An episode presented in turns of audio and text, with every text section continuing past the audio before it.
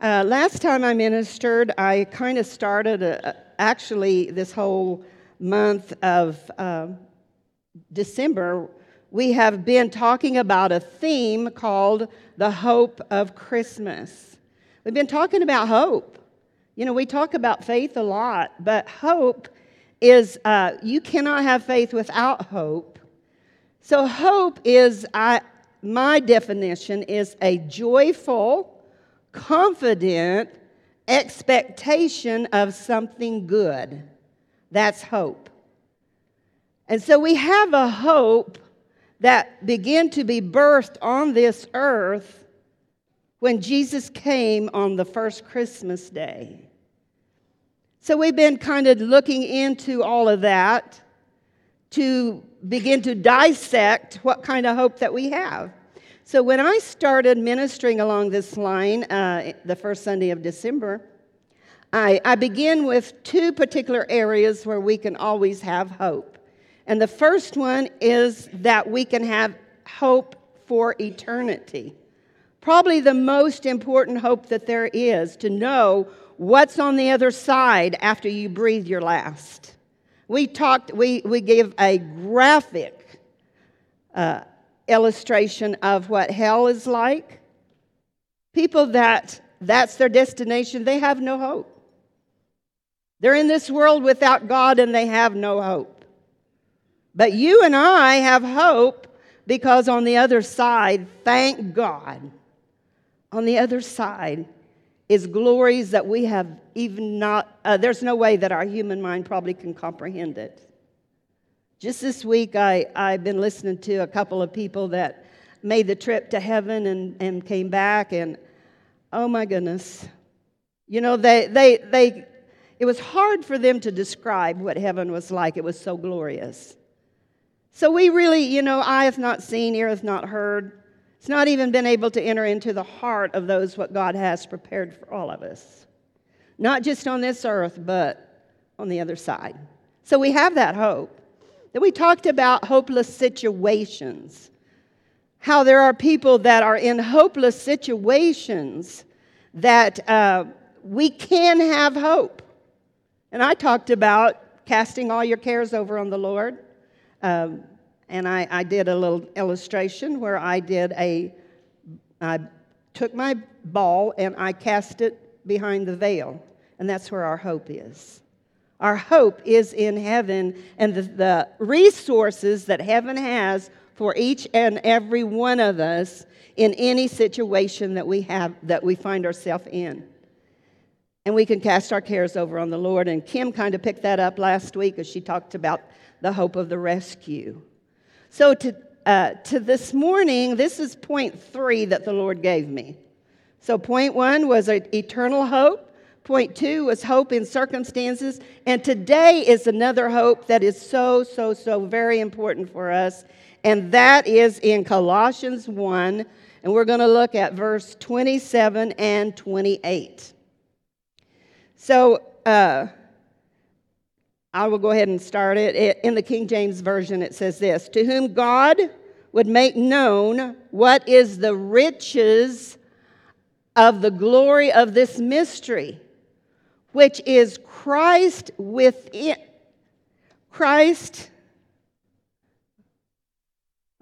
Which is Christ within and among you, the hope of realizing the glory.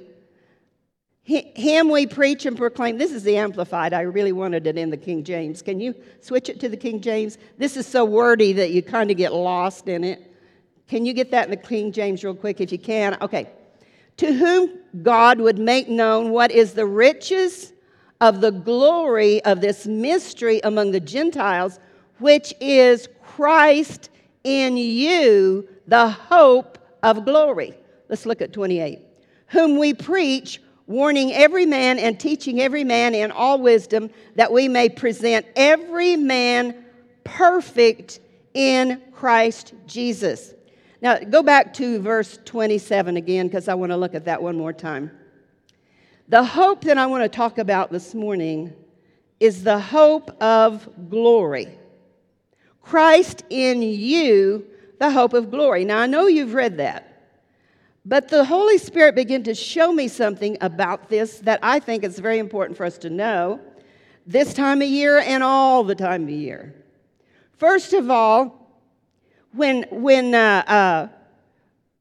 Christ comes on the inside of you, he doesn't just come to give you the hope of eternity. He comes for a reason to make you what God wants you to be. So first of all, I want to talk about what is the definition or the meaning of glory. We talk about glory a lot. Glory to God, glory this, glory that. But what is glory? So I just kind of want to put it in a nutshell. For me, and the different definitions that I looked up was the manifestation of God's presence as perceived by humans, the infinite beauty and greatness of God's manifold perfections. So we could say glory is described as God, his presence, his perfection. That's glory.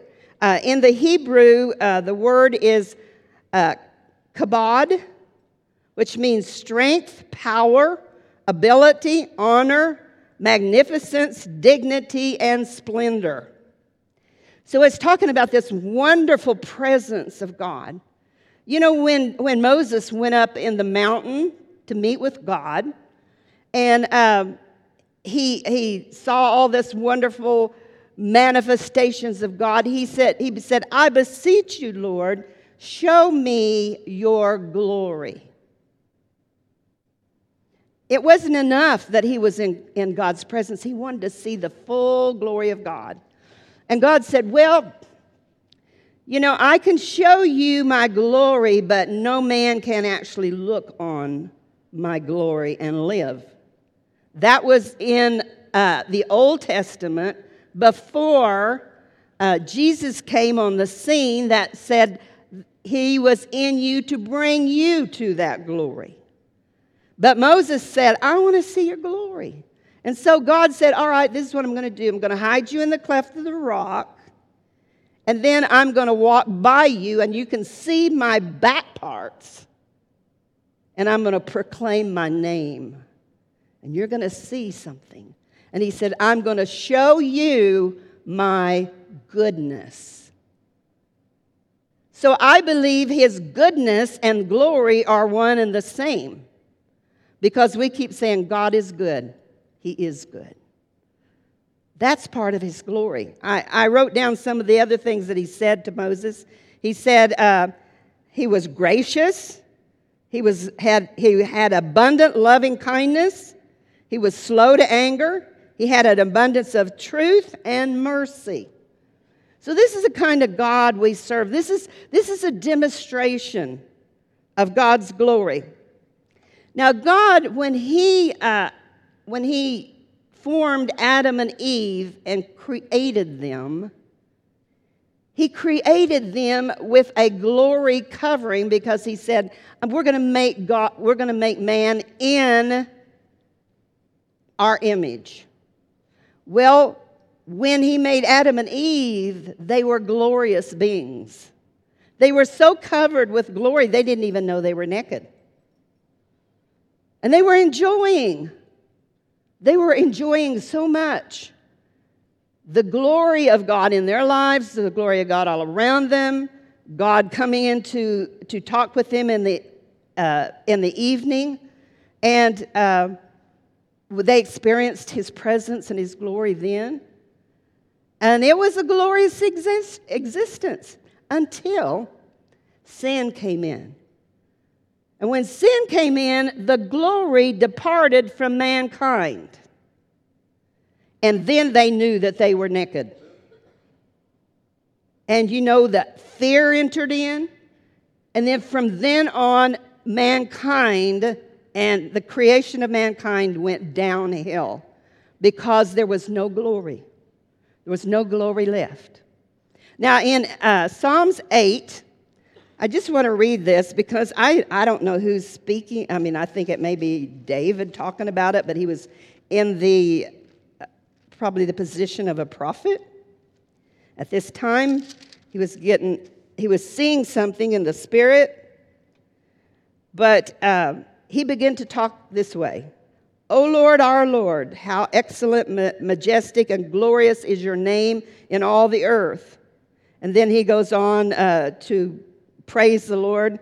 And then he goes to verse 4. What is man that you are mindful of him, and the son of earthborn man that you care for him?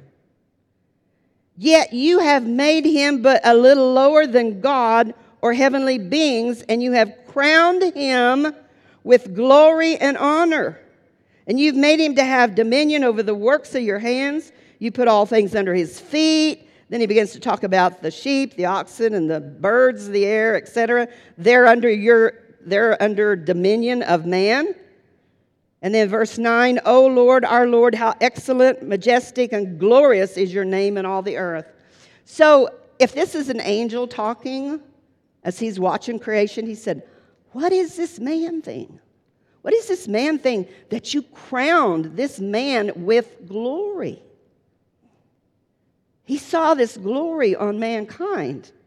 So then when sin came, the glory departed, and man became subject to the demonic forces of this earth. And we can't say that man was very glorious. But the Bible tells us that Jesus came in order to bring many sons into glory. When Jesus came on this earth, one of his purposes was to restore mankind's glory once again, that you and I would be representatives of heaven with a glorious life. That was one of his purposes. So when Jesus came, there was a hope that Christ in us is the hope of glory. When you say hope, it's like the potential of glory. Christ in us, the potential for all the glory that God intended for Adam and Eve to have and to carry on for generations, but they didn't. But now we can, because we have a hope of glory. I wrote this down. I borrowed this from Brother Hagin. From the beginning, God intended for mankind to share his glory, to rule and reign, not to grow through life trudging through the heat and cold on barely get along street next to Grumble Alley. That's what Brother Hagin always said.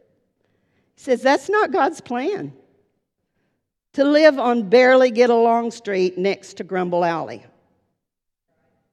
That's not God's plan. And so he sent Jesus to help us because, according to Romans 3:23, it says, all have sinned and come short of the glory of God. Has any here in this place ever sinned? You don't have to raise your hand. Thank you. We know you have. Okay. Every one of us have sinned, and we came short of the glory of God, and so we lack something important that God wants for us to have. He wants us to have his glory. So I want you to put up Colossians 1:27 and 28 in the Passion. I just want to read this. This is goes into a little bit more detail. Living within you is the Christ who floods you with the expectation of glory. This mystery of Christ embedded within us becomes a heavenly treasure chest of hope filled with the riches of glory for his people, and God wants everyone to know it. There is a treasure chest of glory available to us. Christ is our message. We preach to awaken hearts and bring every person into the full understanding of truth. It has become my inspiration and my passion in ministry to labor with a tireless intensity with his power flowing through me to present to every believer the revelation of being his perfect one in Jesus Christ. So when we use that word perfect, it seems kind of daunting. Perfect in Jesus. Is that what we're supposed to be? So I want us to just delve into the process this morning. The process that God has placed available to us to become this glorious creature that God wants us to be. So I want to look at 2 Corinthians 3. We're going to start with verse 16 in the Amplified. 2 Corinthians 3. Starting in verse 16, it says, "For whenever a person turns in repentance to the Lord, the veil is stripped off and taken away." And I won't go back to reference what that's talking about, the veil, but it's talking about actually Moses, when he come back from visiting with God, his face shone so brightly they had to put a veil over his face to cover up the glory. And so here it says, when you turn in repentance to the Lord, the veil is stripped off and taken away. And now the Lord is that Spirit, and where the Spirit of the Lord is, there is liberty, emancipation from bondage, and freedom. First of all, God wants us to be unbound. He does not want us to be bound by anything. He wants us to walk in freedom. And this is the way it's going to happen. Now, this is the process, verse 18. "And all of us with unveiled faces, because we continued to behold in the Word of God as in a mirror the glory of the Lord, are constantly being transfigured into his very own image in ever-increasing splendor, from one degree of glory to another, for this comes from the Lord who is the Spirit." So we're going to get three things out of this scripture that has to do with the process that God has made available to us, the hope of glory, the expectation of glory. Number one, glory comes in stages and changes. You know, I heard the Lord say this as I was studying it. He said, there are many people in the body of Christ that are so frustrated because they seem to go around the mountain time after time after time and do the same thing over and over and over and make the same mistakes. But he said this to me. He said, they are trying to do something instead of trying to become something. I just want to pause for emphasis on that. They're trying to do something instead of becoming something. Because what God is saying here through Paul is that glory comes in stages and changes as you are changed. Secondly, you can't do it without the Word of God. If you think that you can become glorious by pulling up your bootstraps and setting your will and saying, I'll never do that again, you know what? I haven't seen that work yet. You cannot do it without the Word of God. Period. I would just love to get that through everybody's head. You can't do it without the Word of God.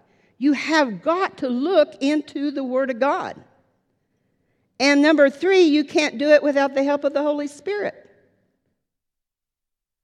It is a supernatural work that takes place in your heart. God has given us a mirror. Now, I brought my handy little mirror. This is handy because one side of it is regular, just kind of shows it like it is. And this side, amplified. Amplifies the way it is. But you know, I have never, to this day, got up out of bed and I was going to have to go someplace that I did not look into the mirror. Now, why was I looking into the mirror? To see if I'm still me. Yeah, there I am. Okay. No. What I look into the mirror for is to see what needs to be changed. And I see, oh, my goodness, I look like alfalfa with my hair. I think that needs to be changed. And then sometimes I'll look into the mirror and I'll think, man, what are those colors up there?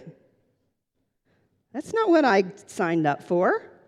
And this is getting shaggy, and I think, I need fixed. So what do I do when I see that I need my hair fixed? I make an appointment with someone that knows how to fix it. I have an appointment tomorrow to take care of some of the stuff that I really don't like showing, the colors and so on.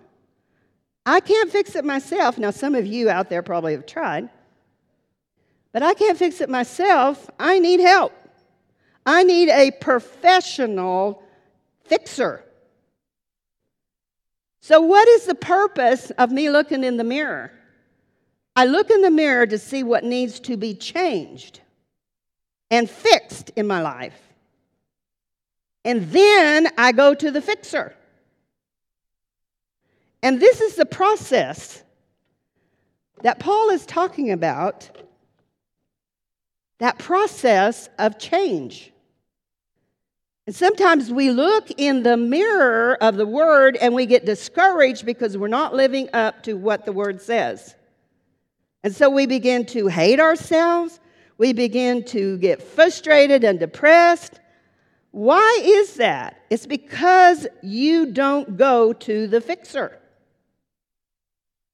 I promise you, if God says that you're supposed to do something and you don't feel like you have the ability to do it, He has the ability to do it in you because He is the hope of glory.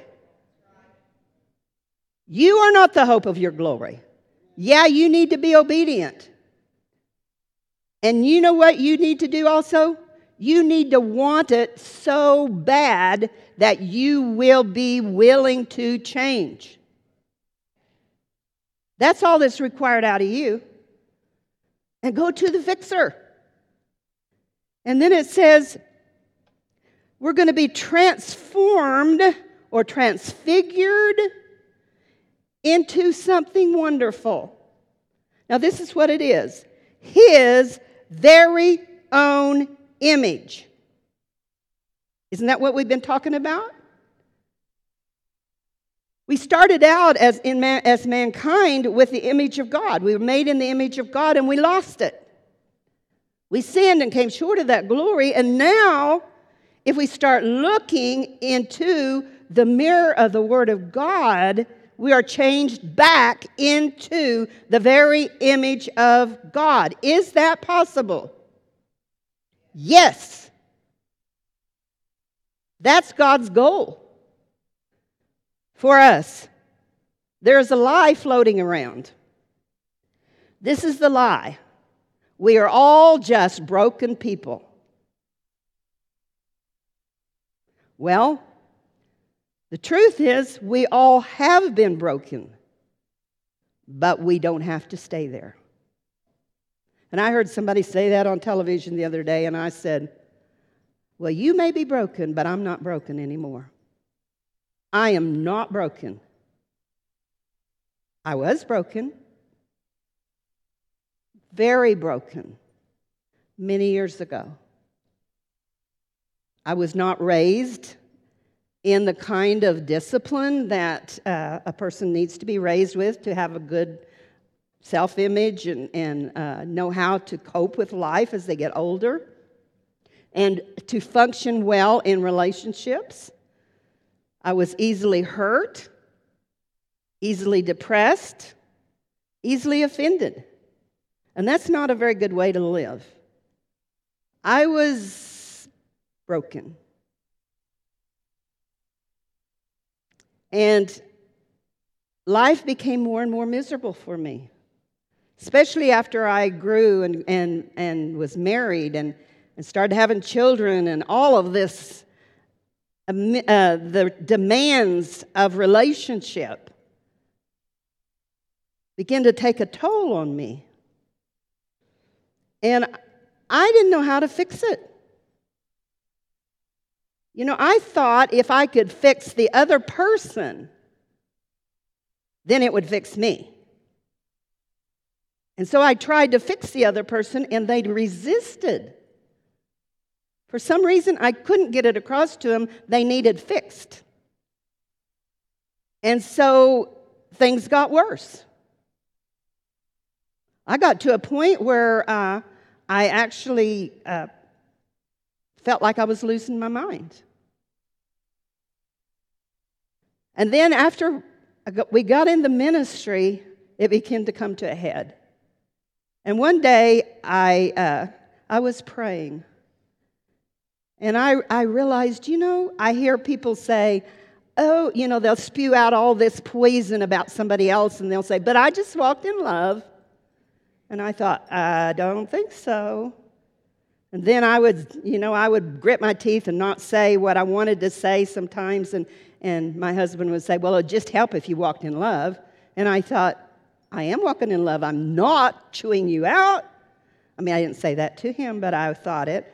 I'm not chewing you out. I'm not saying what I want to say. I'm not spilling my brains all over you. And that's when I realized we in the body of Christ do not know what love was all about. Because you see, the Bible tells us that perfect love casts out fear. And this is where I was at. I had the fear of rejection. I had fear of people. I was a people pleaser. I had fear of death. I had fear of failure. I had all these fears that were just gripping me. But the Bible says perfect love casts out fear, and I knew that there's only one source of perfect love, because that talks about that in 1 John, the 4th chapter. It talks about God is love. So if we're going to be in the very image of God, you know what we're going to display? Outwardly, it's going to be love. If we're going to be like Jesus, and if we're going to be perfected, there is one way to get there, and that is perfect the love that's on the inside of us. And I saw, when I was going through my journey, I saw that Romans 5:5 says the love of God has been shed abroad in my heart by the Holy Ghost. So I don't have an excuse that I don't have the love of God. I don't have what it takes. I do have what it takes. And you all have seen me use this example, but I'm going to use it again. We have been plumbed with love. It's there. We can turn it on, or we can leave it shut off. And I began to study the love of God. And I saw that love is giving and forgiving. A big part of love is forgiving those that come into your life that hurt you. And that was where I was at. I was so hurt all the time. People didn't treat me right. I mean, it was all about me. And the Holy Spirit said to me while I was studying this, your problem is you don't know the opposite of love. So I had thought, well, the opposite of love, of course, is hate. But that's not what it is. And the Holy Spirit showed me that God's kind of love is God so loved the world that he gave. He so loved the world that he gave. And so the opposite of that would be taking or selfishness. And that's when it started to solidify in my life. And I thought, oh my goodness, I am selfish. But I said, Lord, if selfishness is the opposite of love, then show me what selfishness looks like. So he led me to go to 1 Corinthians 13, verses 4 through 8, which is a description of what the God kind of love is. Love is patient, love is kind, et cetera, et cetera. And so I took that and I turned backwards all of the words that it said love was to find the picture of selfishness. Do we have that we can flash up there on the screen? Because I want to read to you. Oh, whoops. I hope you do because you didn't give me my papers back. Okay, I can't read it back there, but I can read it here. Okay, a person who is selfish is irritable and grouchy, impatient and unkind, has bad moods. So this is your mirror this morning, okay? You're looking into the mirror, you're going to see what needs to be fixed. Is irritable and grouchy, impatient and unkind, has bad moods, is envious and possessive, jealous and indifferent to the needs of others, is withdrawn and arrogant, exalts self, thinks he/she is better than others, has to always be right, is defensive when challenged, is rude and flares up easily, always insists on his own rights and his own way, thinks only of his own needs and wants, and demands that they be met, is easily upset and hurt, frets when circumstances are not right, always allows resentment to remain in his heart, keeps count of a suffered wrong and nourishes them, takes secret satisfaction when misfortune comes to the disobedient and says it serves them right, is skeptical when right and truth prevails, says it won't last, can't cope with life's ups and downs, believes every bad thing he hears about others, assigns the worst motives to others instead of believing the best, majors on the faults of others, acts and reacts as circumstances dictates. Selfishness never wins, it always fails. This is a description of what we now call a narcissist. So I have how to identify a narcissist, I think. Do we have that? Okay, here we go. And I have put in parentheses here, we are all born narcissists. Have you ever seen a baby, a young child that only thinks about you and your needs? Paul kind of calls selfishness, childishness. So here's how you identify a narcissist. Everything will revolve around this person. It will be all about their needs, their wants, their life. Nothing will ever be their fault. Even when with evidence to the contrary, it is still never their fault. They neglect you, take you for granted, and never make you feel important or valuable. Selfish is an understatement when you're dealing with them. They lack empathy and compassion, and the only feelings they care about is their own. Everyone around them are objects to be used for their own gratification or needs. Narcissists don't want honest relationships. They want cheerleaders. They want people who always tell them they are right. They want blind loyalty and unconditional acceptance no matter what they do. As long as you don't question anything they do, or think they are wrong on anything, they may leave you alone. But watch out if you disagree with them or go against them in any way. In their eyes, this is the deepest betrayal and it never goes unpunished. Narcissists are spiteful and vindictive. This is a picture of how we probably all started out. And the truth is, if we were not disciplined properly as children, we grow up with these traits still in our lives. So when I begin to understand that this is the problem, probably the problem with all mankind, we're selfish. How do we get unselfish? So we go through this process, and this is the process I went through. And I want to encourage you to do the same thing I did. I went to Philippians 1, verses 9 through 11. And this is a prayer that Paul prayed for the Philippians. And I began to pray this over myself. And I said that I prayed it, I would pray it this way. Lord, I pray that your love will abound yet more and more and extend to its fullest development in me, in knowledge and all keen insight, that your love may display itself in greater depth of acquaintance and more comprehensive discernment. This is the Amplified Bible, of course.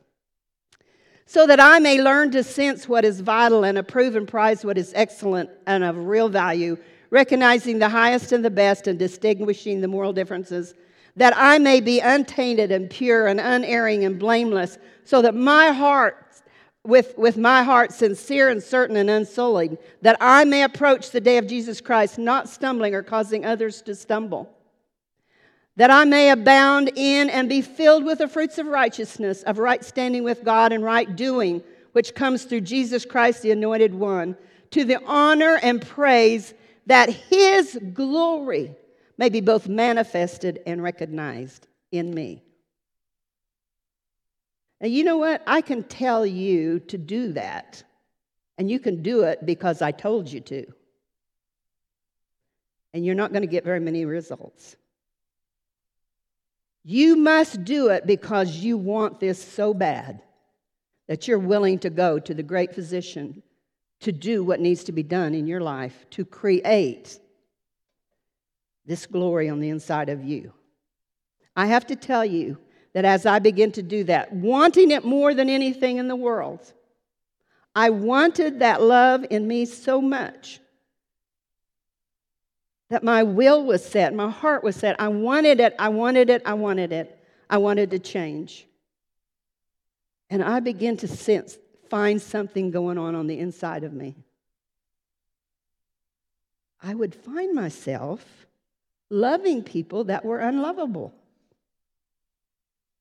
I would find myself making allowances for people who offended me. And there was times I had to, on purpose, turn on my faucet to forgive. But a lot of times I would just have compassion for people. I haven't got it perfected, listen, let me tell you that. But I have experienced the change. And it's from glory to glory, to glory, to glory, to glory. Until you become glorious, like Jesus said in John 17:1, he says, Lord, glorify me so that I can glorify you. That was his whole purpose. That should be our purpose. Why do we want to be glorified? Just so life will be easy for us. And it does get easier. The more you walk in love, the easier it gets. But why do we do that? The same reason Jesus said. And then in John 17:4, Jesus said, I have glorified you down here on this earth by completing the work that you gave me to do. I'm going to tell you, the devil's going to try to sidetrack you. He's going to try to get you off your game. He's going to try to get you to go a different direction than God has purposed for you to do. But as long as you walk in love, love to God and love to others, you will not get off the path that God has for you. You will accomplish what God placed you on this earth to do. And so I'm going to close this morning with Philippians, the second chapter, verse 12. This is so good. Therefore, my dear ones, as you have always obeyed my suggestions, so now, not only with the enthusiasm you would show in my presence, but much more because I am absent, work out, cultivate, carry out to the goal, and fully complete your own salvation, your own development, that process, with fear, with reverence and awe and trembling, self-distrust, that is, with serious caution, tenderness of conscience, watchfulness against temptation, timidly shrinking from whatever might offend God and discredit the name of Christ. But it's not in your own strength. For it is God, Christ in you, who is all the while effectually at work in you, energizing, creating in you the power and the desire both to will and to work for his good pleasure, satisfaction, and delight. So do all things without grumbling and fault-finding and complaining against God and questioning and doubting among yourselves. Why?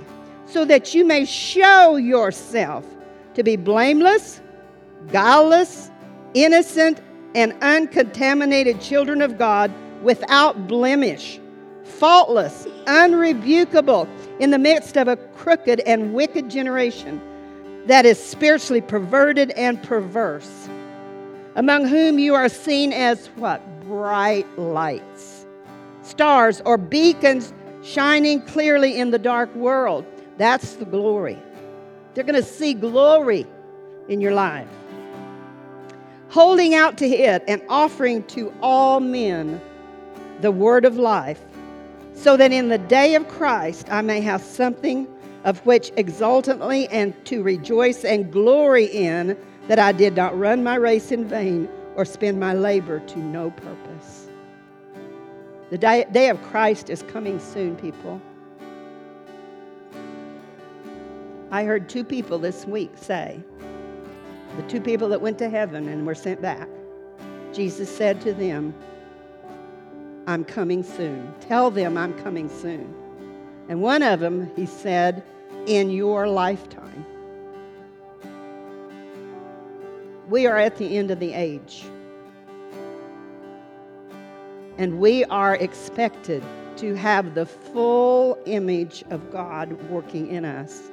I skipped a scripture that I hate to skip. I hate to skip. So I'm just going to quickly read it.